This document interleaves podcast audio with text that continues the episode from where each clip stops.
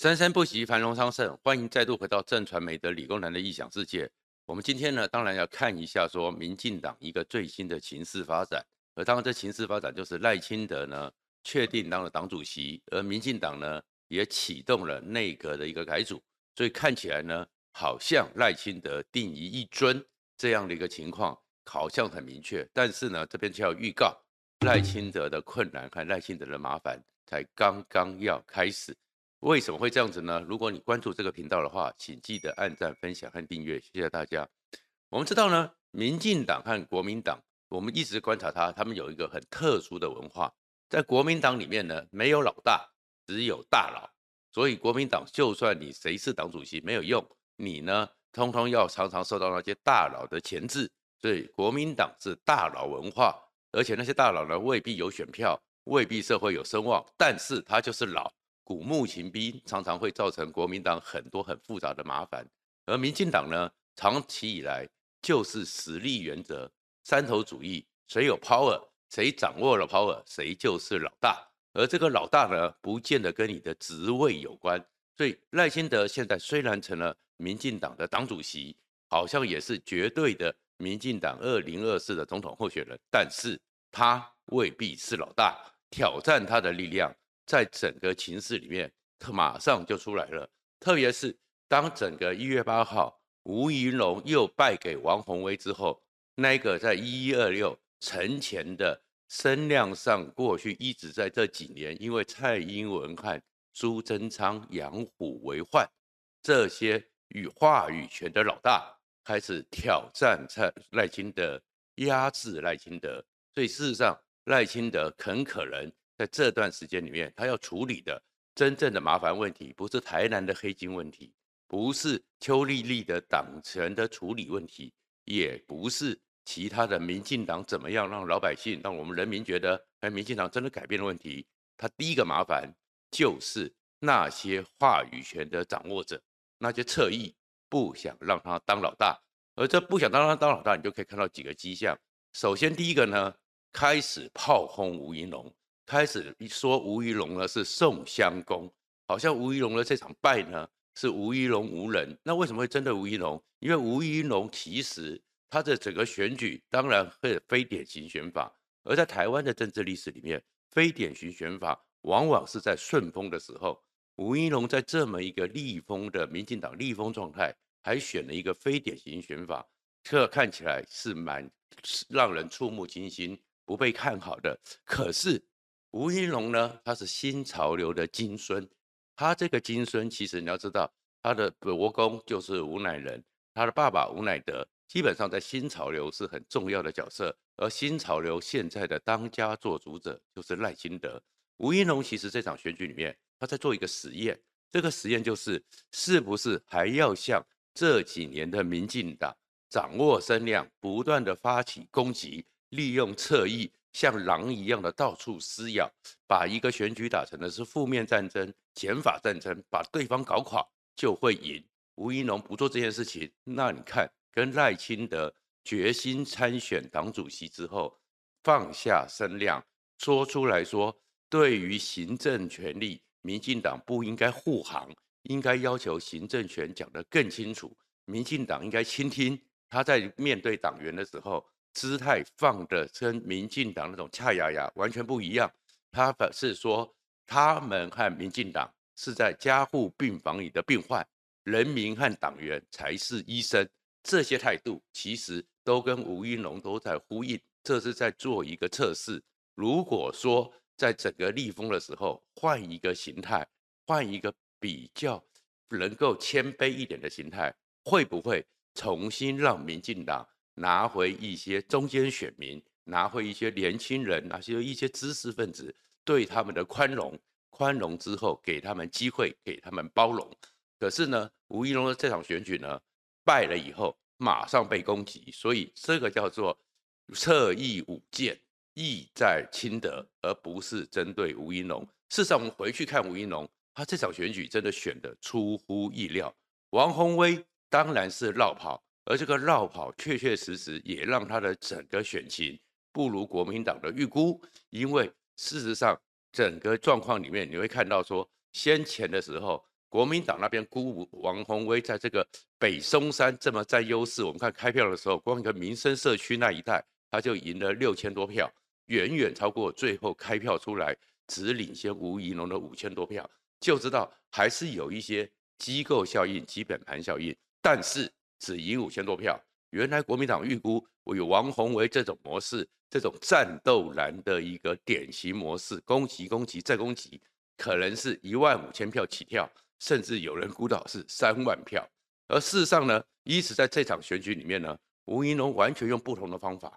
其实也是跟赖清德想要走向的一个比较温和的、比较倾听的模式，比较能够是用正面的模式的一个选战手法，其实是在尝试做一个实验。先前一直到封关民调，甚至到最后选情民调的时候，一般预估，因为它是补选，因为其实也没什么纷争，也没有什么掀起什么满天巨浪，没有什么吵架，估的话投票率不会超过四成。而王宏威因为在这个北松山的基本盘，加上中山区其实平盘的情况之下，加上国民党的议员有动起来，估是估赢一万升到一万五。但是开票结果出来之后，出乎大家意料，结果竟然投票率超过了百分之四十三，竟然多了百分之五以上的投票率。然后呢，吴怡龙竟然只输五千多票，其实代表着吴怡龙的这个打法，选民还是买单的，选民还是期待有一个比较不一样。虽然他没当选，但是他这条路线是可以尝试的。可是这个可以尝试的话呢，那那些侧翼怎么办？那些侧翼，他们在这几年的时候，因为有很多的水肥车，所以就是这王世坚讲的，我水肥车之下，所以他们呢有在这个民进党的选举里面有一个指挥棒，这个指挥棒如果不去把它压制下来，那么整个民进党这些侧翼是不是在赖清德时代之后就没有发挥的空间？没有办法再就掌握这个指挥权，其实这是那些侧翼所在内心里面最担忧的事情，因为权力不见了，而且另外一个情况是，他们不断的在攻击之后，接下来就是锁定。我们也知道高嘉瑜跟赖清德的关系比较好，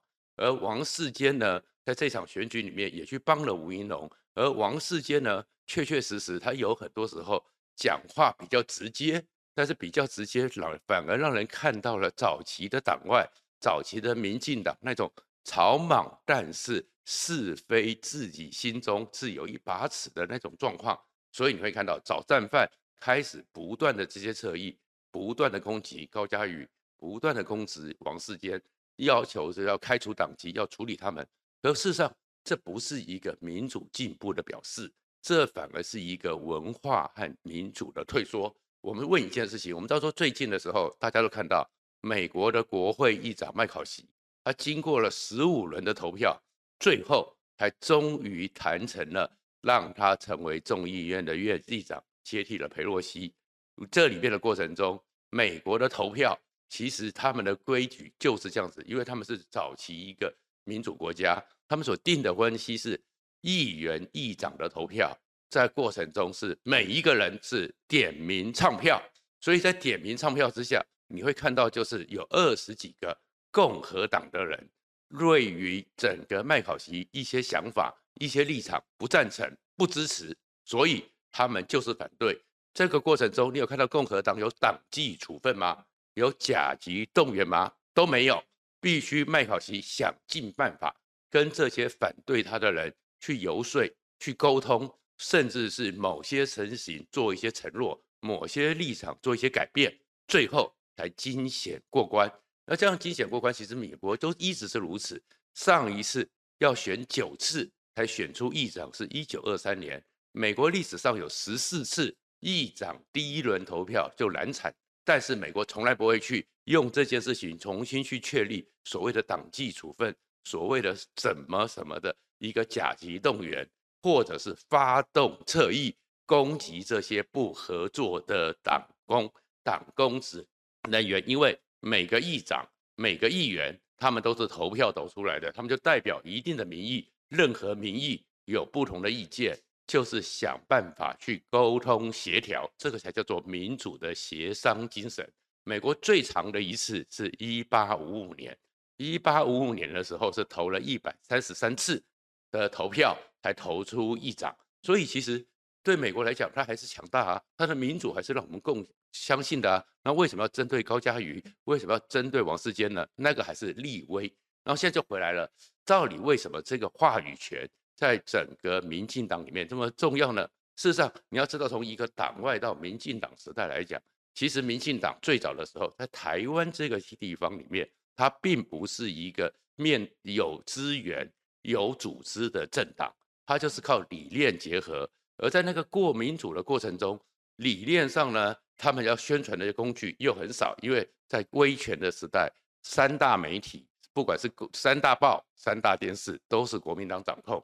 所以他们必须要创造一个有愿景、有想法，说服中间选民，让大家觉得说可以思考一下。所以，其实对民进党来讲，掌握话语权、领导话语权，才是整个民进党的一个核心。也因为这样状况，所以民进党职位从来不代表老大，话语权、话语权的诠释和创新，然后能够说服中间选民，说服更多人觉得，诶，他讲的是对，这才是民进党的传统。所以我们举一个例子好了，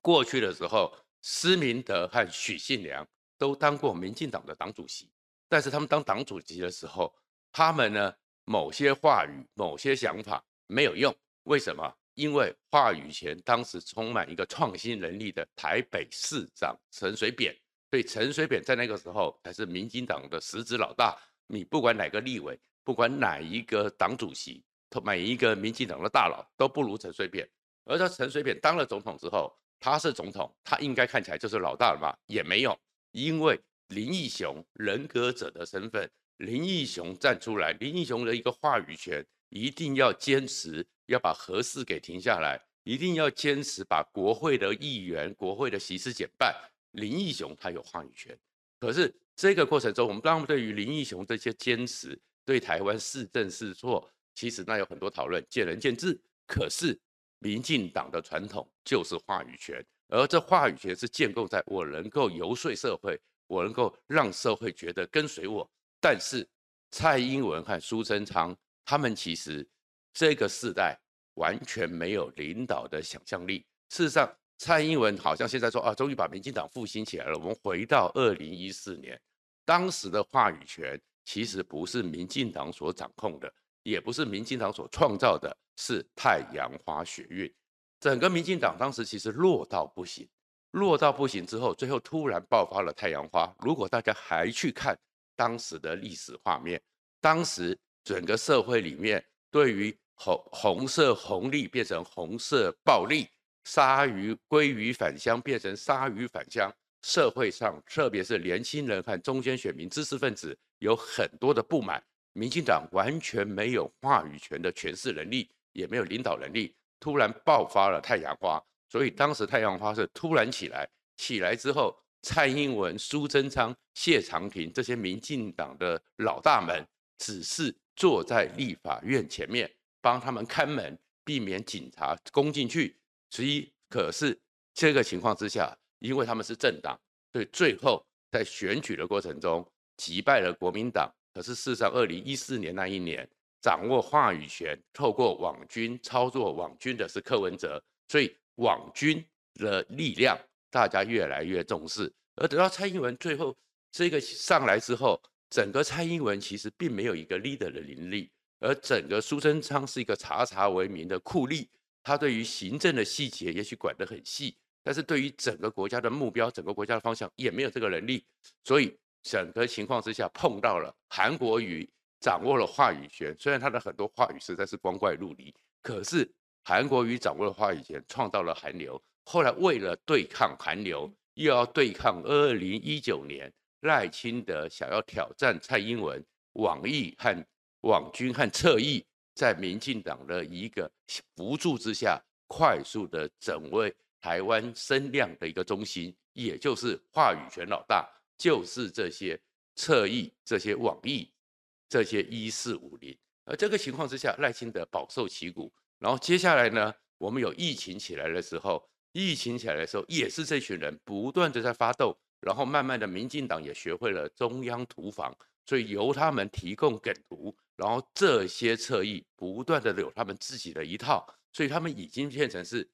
被豢养出来失控的一群，而最后的失控就是到了这二零二二的一个选举，这场选举里面，民进党党中央蔡英文完全没有领导的能力，完全没办法在这场选举里面提出民进党想给台湾人什么样的想法，什么样的思维，而苏贞昌呢，掌握着大量的资源，也是用传统国民党的方法，资源绑桩，资源绑桩，引起社会的反感。而话语权呢，看似很大，但是引起了社会的反感。所以最后投票出来的时候，他们才发现说，连传统的民进党中间选民、年轻人都觉得不应该如此。民进党因此大败，创党以来最大的一场败局。然后这个时候，民进党到一一二六到现在为止。愿意下去，愿意去倾听，愿意去听人家炮声隆隆，低下了腰来，弯下低下头来，弯下腰的只有赖清德。所以赖清德也非常清楚知道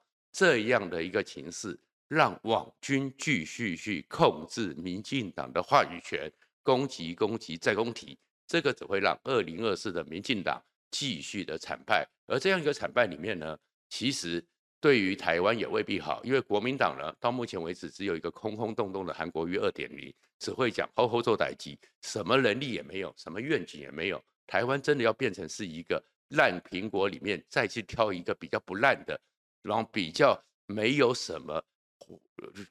想象力吗？所以其实赖清德当然很希望民进党他上来之后，民进党能够至少回到过去党外到民进党草创初期。在愿景上，在想法上引领台湾前进的一个主导力量。可是这样一个思维，加上赖清德本身跟这些侧翼，就我们讲的难听一点，就已经有仇了嘛，不共戴天了嘛。到时候他被侧翼攻击到了，拜托蔡英文要管束一下网军。所以这些网军当然也都知道，如果赖清德上来了，内阁又改组了，他们的那个王世坚所口中的水肥不见了。所以这个时候叫做威力展示，展示他们的威力给赖清德看，给民进党看。而现在你会看到，就是民进党赖清德真正的困局，就是经过蔡英文和苏贞昌这几年的这么一个失去领导，在整个台湾的愿景、台湾的想象里面的空洞化之下，这些侧翼、这些网军，结果他们呢已经自己形成了一个脉络，而民进党本身。没有方法，没有脉络，没有愿景，所以在话语权上，这个老大权恐怕拿不到赖清德和民进党党中央身上。那这个情况，赖清德就麻烦了。所以赖清德一定很焦虑，但是这种焦虑呢，他又很难处理。现在他的难题就是，现在这些侧翼正在测试，而这个测试里面，他们又帮林志坚讲话，又帮林志坚说，然后又天天的开始去攻击高虹安。坦白讲，中间选民和年轻人都知道这是两回事。助理费公积金涉及了贪污治罪条例，那是一回事；新竹棒球场里面有一些公共工程的问题，那也是一回事。那如果是一般的正常的民主国家，都办嘛，双方互不相干。可是这些侧翼刻意的把它卷在一起，卷在一起的目的就是先前就是一个高嘉瑜。再过来是一个王世坚，他们发动了是党内大量的声量，要求赖清德面对，要求赖清德处理。如果赖清德屈服了，他们就知道以后可以继续的用这个方式掌握声量，挟持民进党，挟持那些民进党的外围的媒体，然后控制民进党的方向。那这个过程中，他们呢，在民进党的这个话语权的主控上还是老大。那赖清德呢，就必须去搭配，那这样子赖清德又惨了。而另外一个赖清德更麻烦的是，现在他上来了，可是呢，上来之后叫做定于一尊，可是接下来有不分区立委，接下来有区域立委，他本来就想要做一个比较新的一个改革，有一个比较合理的初选，所以他会讲出来，拍拍吴思瑶说，没有现任者优先，还是要有一个初选的规矩。也会告诉洪森汉说，不分区立委虽然民进党的规矩是可以做两任，但是不代表你一定做两任。那现在民进党在整个选举里面，二零二四投票和选民必然减少的形势之下，他们怎么办呢？如果他们又去结合了目前正在跟赖清德争老大话语权的这些网军和侧翼，赖清德党主席唯一的提名权都会受到挑战。所以其实赖清德虽然看似定于一尊，但是我这边认为，如果赖清德的心智不够坚定，如果他屈服了。赖清德也就会是二零一五的朱立伦，最后只变成是一个毫无作为、束手无家的无策的最后的独生子，然后败了以后被视为叫做败家子。此时此刻，赖清德要想清楚，要该坚定就要坚定下去。谢谢大家。